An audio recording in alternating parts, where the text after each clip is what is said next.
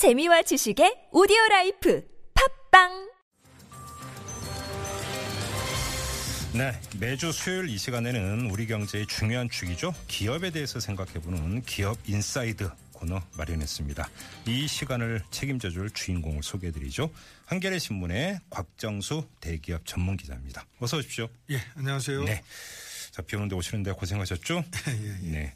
자, 오늘 이 롯데그룹에 대한 검찰 수사 이야기 안 할 수가 없는데요. 자, 오늘 네. 이 얘기를 한번 좀 풀어가 봤으면 좋겠습니다. 초대장은 롯데가 보냈다. 곽 기자가 이렇게 말을 했는데 무슨 뜻이에요? 어, 저는 이제 이- 이번 사건을 롯데가 초대장을 보내고 검찰이 여기에 이제 응한, 응한 사건으로 이제 보는데요. 음. 네. 어, 우리 그 청취자분들 기억하시겠습니다만 지난해 여름에 그 롯데의 경영권 문제 일어났잖아요. 형제인한 그렇죠. 이른바. 근데 예. 또 부자 부자 간의 갈등도 있었죠. 아, 그렇네요. 형제 간에 있었고. 그렇군요.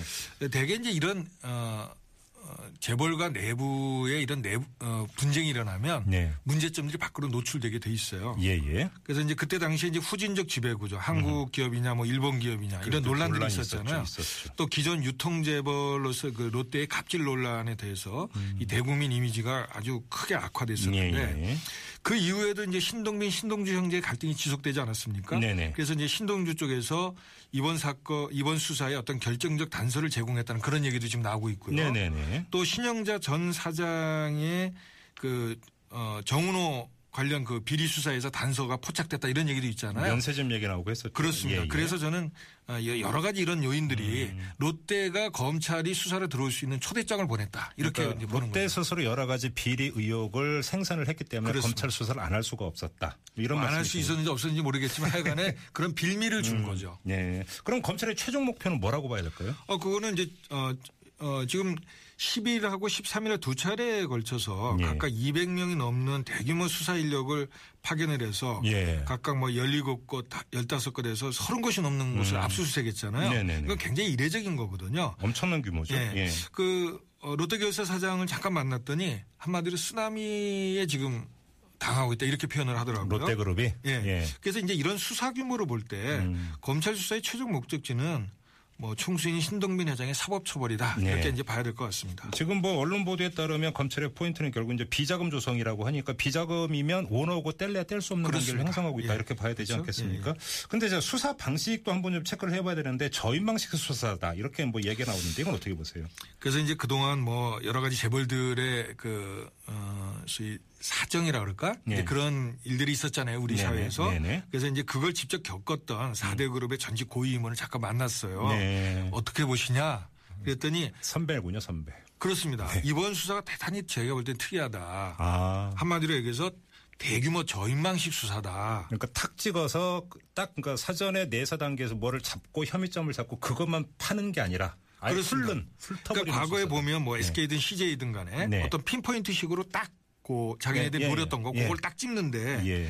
그래서 이제 SK 같은 경우 2003년에 이제 비자금 수사할 때는 그룹 연수원에 숨겨진 그 관련자들을 검찰이 알고서 가서 다 압수를 해버렸어요. 네. 어? 그리고 CJ도 2008년도에 재무팀장이 청구살인 그 의혹 사건 때 이미 증거자를 확보했다는 게 이제 정설이거든요. 그게 USB에도 담고 있었다는 거예요. 예. 사실 5년 동안 그걸 책상 속에 넣고 있다가 필요할 때 꺼낸 거였거든요. 예. 근데 이번 롯데 경우에는 뭐예요? 음. 어, 이 신, 신동빈 회장을 사법 처리할 수 있는 정도의 어떤 범죄의 혐의와 증거를 확 확실히 갖고 있는 것인지 좀 의문스럽다는 거예요. 음, 아. 네? 이런 저인망식 수사를 하는 걸 보면 예. 음. 물론 이제 검찰은 이런 지적에 대해서 부인하고 있어요. 그러니까 장기간의 내사를 통해서 확보된 한정된 범죄 혐의에 대해서 수사를 하고 있고 네. 이 대규모 인력 투입은 속전속결을 위한 것이다 이렇게 이제 해명을 하는데 어, 어 어느 것이 맞는지 한번 두고 그러니까 봐야겠죠. 쉽게 말하면 그러니까 비유하자면 이전 그 기업 수사가 낚시였다면 이번에 이제 이제 그냥 쭉 던지는 건데 과- 이제 전에 보면 뭐 낚시보다는 작살 아니었을까요? 작살. 아 작살이 더 어. 정확한 비유가 되겠네요 그렇죠. 정말. 근데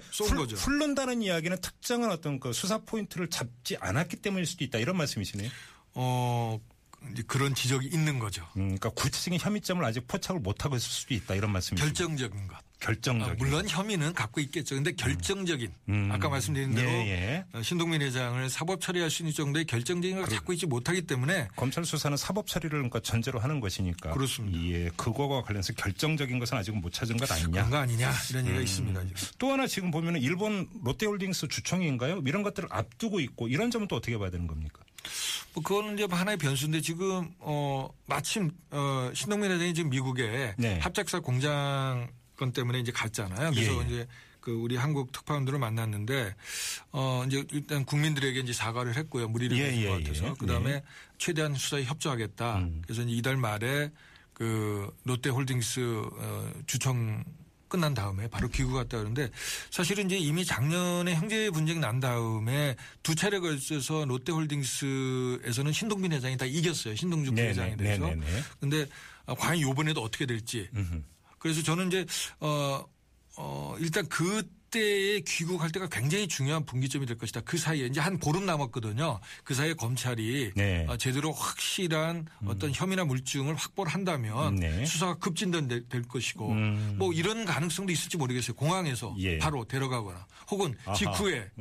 어, 소환하거나. 근데 만약 그게 아니라면 사, 사건이 좀 장기화될 수 있다. 장기화될 가능성. 예, 그게 굉장히 중요한 어떤 포인트라 그럴까요? 예. 그럴 것 같아요. 그러니까 작년에 포스코 수사하고 비교해서 이야기하는 사람도 좀 있더라고요. 처음에 그렇습니다. 상당한 어떤 뭐냐 논란과 좀 그러니까 주목을 끌었는데 끝으로 갈수록 뭐 그지 그지 용두사미 이렇게 된 거죠. 예. 그렇습니다. 예. 뭐 이런 것도 아니냐 또 이렇게 이제 그 전망하는 사람도 있던데 뭐 그건 뚜껑 열어봐야 아는 문제가 될. 것 같고요. 유착설은 어떻게 봐야 됩니까? 전 정권과 유착설, 현 정권 실세의 유착설 계속 나오고 있던데.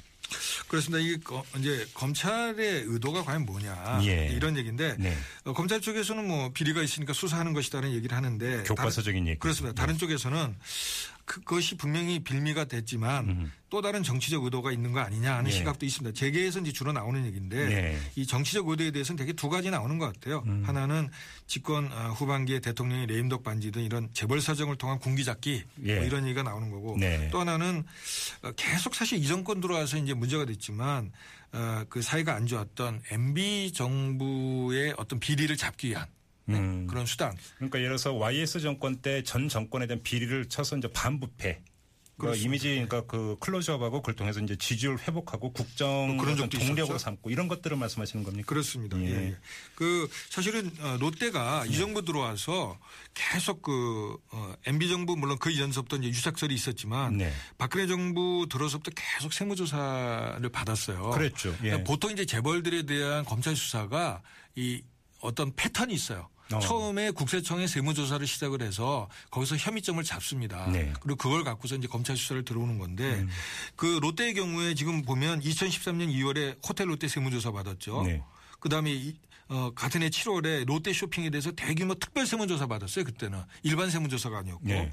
그다음에 2015년도 7월 작년에는 대웅기획 세무조사 받았고 네. 2000 올해 3월에는 또 롯데 건설 세무조사를 받았어요. 제가 지금 이제 중요한 기업들만 얘기한 것이고 그 롯데의 웬만한 계열사 중에서 어, 박근혜 정부 들어와서 거의 대부분이 네. 세무조사를 받았다고 보면 될 것 같습니다. 예. 그런데 그 중에서 가장 규모가 큰 게 이제 롯데 쇼핑인데 연매출이 30조 원이니까. 근데 이 회사에 대해서 4, 5년치의 추징세액이 600억에 불과했다는 거예요. 예, 예. 그럼 아, 사실은 이거는 그 많은 숫자가 아닙니까? 600억 원. 그러니까 예를 들어서 이제 5년치라 그러면 1년에 한 100억 정도 하는 건데 그렇죠. 30조 하는 회사에서 100억이다? 이거는 사실은 탈세가 아니라 아? 기업 회계와 세무 회계의 차이에 의해서 이제 한 거죠. 예. 네, 그럼 그래서 이제 뭔 얘기냐면 이게 검, 어, 별로 별게 없었다. 국세청이 그 뒤집는 훑었지만 별거 없었다. 예. 음. 그러니까 지금까지 이제 넘어왔다는 거고. 근데 검찰 일각에서 이제 그런 시각을 어, 어, 좀 염두에 둬서 그런지 국세청도 봐줬다 이런 얘기들을 또 흘러나와요. 네네네. 어, 그래서 어, 저는 이제 이- 과연 의도는 있지만 음. 이번 수사를 통해서 과연 그 의도한 바를 과연 달성할 수 있을 정도의 뭔가가 나올 것이냐. 그러니까요. 이건 좀 두고 봐야 될 것 같아요. 그러니까 이제 검찰 수사가 이제 처음에는 상당히 이제 그 요란했는데 끝이 어떤가 이걸 좀 봐야 될 것. 같다라는. 그런 의미에서 이제 지금 언론 보도에서 여러 가지 지금 비리가 완전히 뭐 백화점식으로 쏟아지잖아요. 예.